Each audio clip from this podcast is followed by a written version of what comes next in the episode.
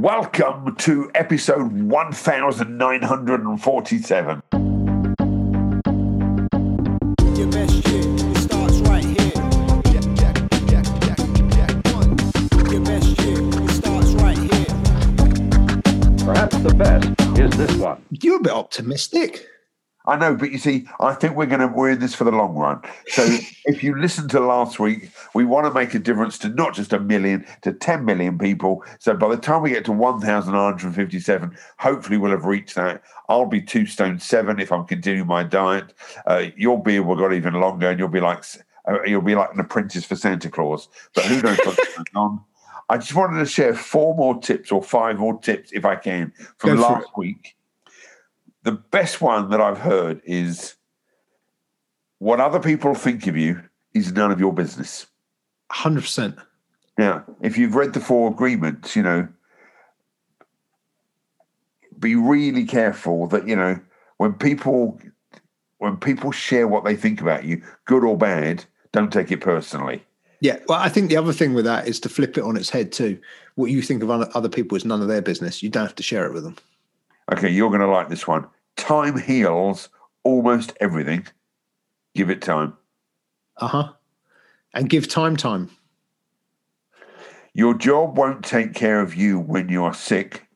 Your friends will. Stay in touch. Last, the last one.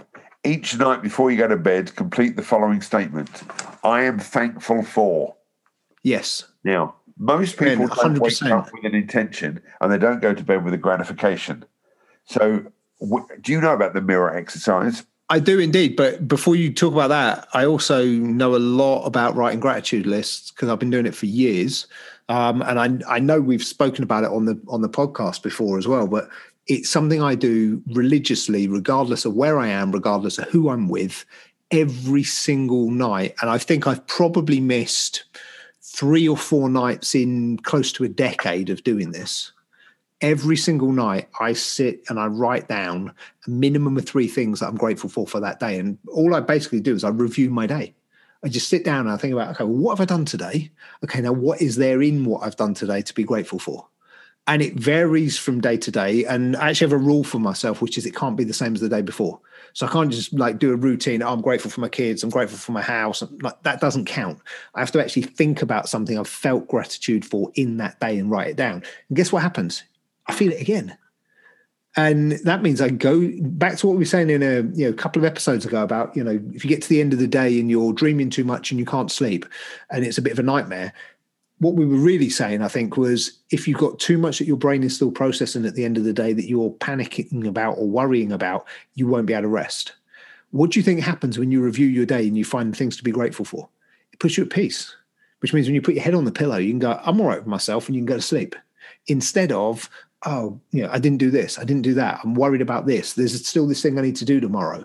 You know, it, it shifts your mood before you close your eyes. And to me, it's it's one of the most important things I've ever started doing. And I, like any of my coaching clients, whatever, I'm like, you you, you want to do this? Yeah, I You don't know about the worry tree? I encourage them. Do you know about the worry tree? Go for it. Okay, so when you come home, you put all your worries on a piece of paper and you literally tape it to a tree or to the wall outside Mhm. your house.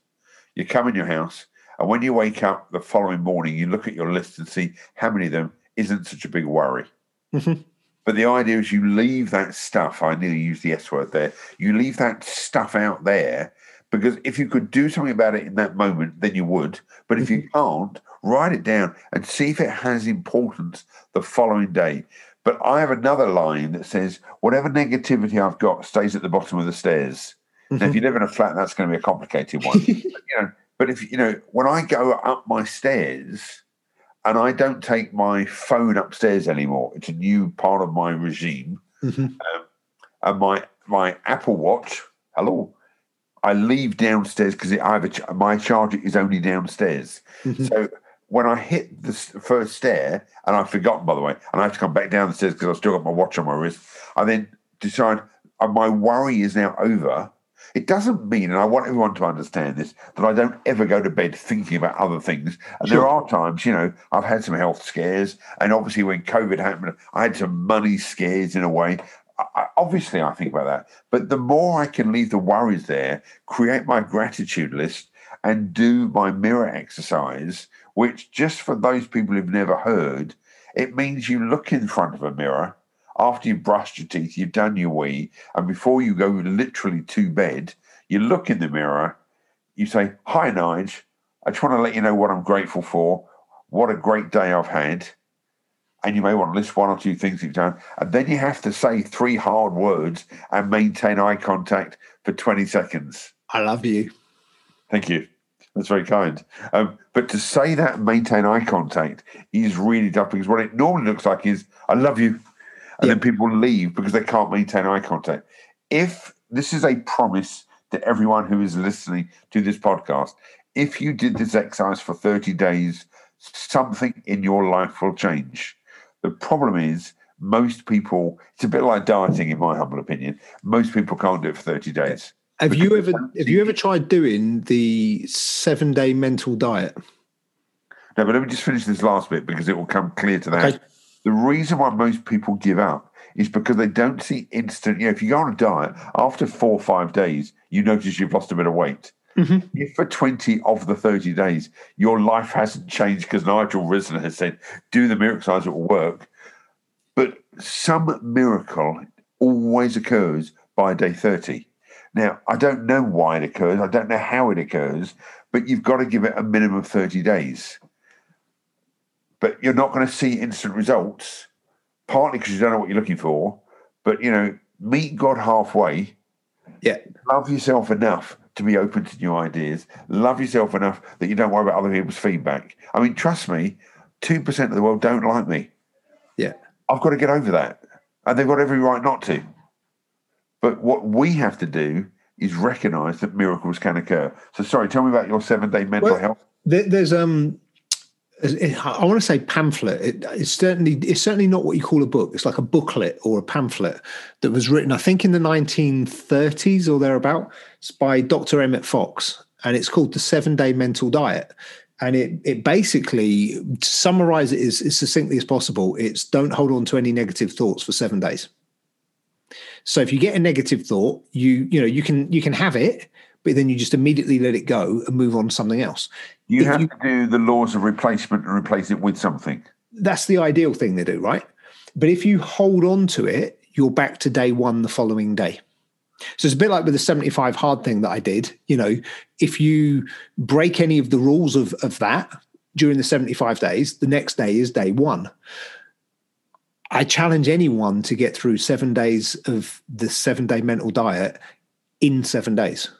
Well, the only way you The can first time, the first time you do it, you will not. I, I almost guarantee you will not get through it in seven days. Well, You'll you'll take ten days, fourteen days, twenty-one days. of- You know, if you could do the laws of replacement and be really cool about it. I mean, whether it's good news or bad news. I mean, I remember doing this exercise in the States where it was a um, a- mingling exercise, and someone came up to you and gave you a big compliment, and what you had to say is, "And something else you should know about me is." yeah, Now, sometimes you said it to yourself, but Jack Canfield, he said, What I want you to do is when someone gives you a compliment, I want you to physically add another compliment out aloud and watch how your body feels. So you're hearing your first compliment instead of dismissing it. And then you're saying, and something else you should know about me is I'm phenomenal in bed or I'm brilliant at writing it was very interesting to I mean, I felt very different because normally you know, people say, Yeah, you're a really lovely motivational speaker. Yeah, yeah, okay, I know that. Move on. You know, tell me something else I don't know. Or from, from a non-judgment point of view, yeah, but what was the bit you didn't like? And we're very quick at saying, Yeah, what was your favorite bit? Meaning that the other bits weren't that good. So we used to do an exercise. Get ready for this. What's the least attractive feature you have? okay. Now, instantly, what came up for you when I said that? For me, it's nearly always my stomach. Okay. I don't know. I don't know. What, I, I do know why. It's No, no, because listen there's to times I in my life where it's too damn No, big. no, listen to what I said. The least attractive. Yeah, It's not what you don't like about yourself. It's just the least of the attractive features. yeah. I hear you. But what we always do is we go, well, I don't like this bit. So Yeah. the my, my least attractive feature is my lips because I love my eyes and I love my nose, you know, whatever. This is the third one I love the most. So that's the least mm-hmm. attractive. But it's really interesting. So we used to do this exercise where people sat knee to knee and they say, The one thing I really think is amazing about you is, and the least attractive thing is, and just before they were about to say it, I'd say, Don't say anything.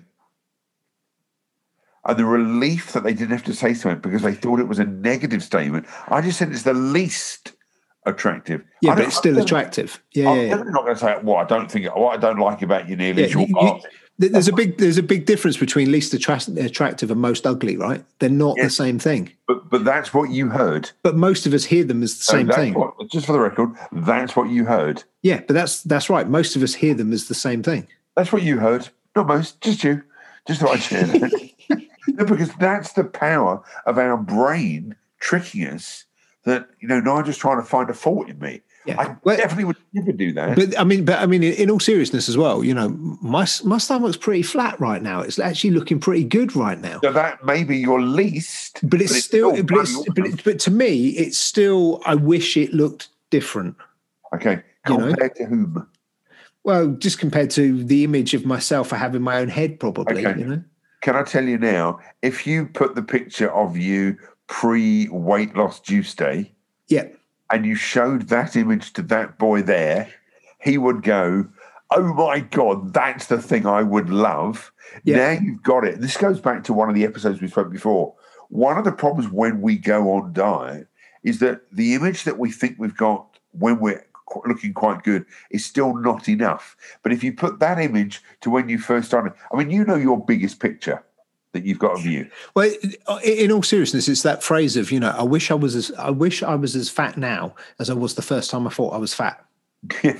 You know, it's kind of like you know, if you if you're But if gaining, two pictures of both of us underneath this, of me at my very biggest and Uh-huh. you at your biggest, we both go, looking cool. Yeah, yeah, yeah. Well, I mean, again, and I mean this seriously. I was talking to uh, I was talking to a friend of mine that I haven't seen for a while, and I'd, I'd caught up for, with, with for the first time in ages. And um, I showed they, they they don't remember me when I was really big, and I showed them a picture, and they were like, "You look at least twenty years older there," and I'm like, "That was twelve years ago." So twelve, in fact, thirteen years ago now. So thirteen years ago, I looked twenty years older than I do today. So think about this. You so know? the picture of you 13 years ago, if you show them the body you've got today, Yeah. what would that what would 33 year old Neil say? he would say that's impossible it's not going to happen Okay. especially You're- not when especially not when you're 45 46 Right, but, it ain't you're happening not but you just said before, I'm still not happy. I'd still like to look like this. Yeah. Trust me, I saw that picture. We're not going to put it up, but I nearly saw that. Bloody awesome. Our time is up. I will look forward to seeing you next week when we'll have some more weight news, hopefully. probably we'll have something going on whatever it is won't we who knows we might be celebrating the fact that you know we're back to running live events and all that kind of stuff But I know you've got a couple of coaching spaces available, if I'm right.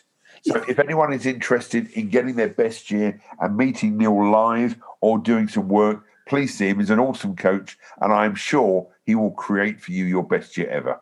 Cheers I will mate i wasn't expecting that cheeky little plug but i'll happily take right. it I, I give praise where it's due.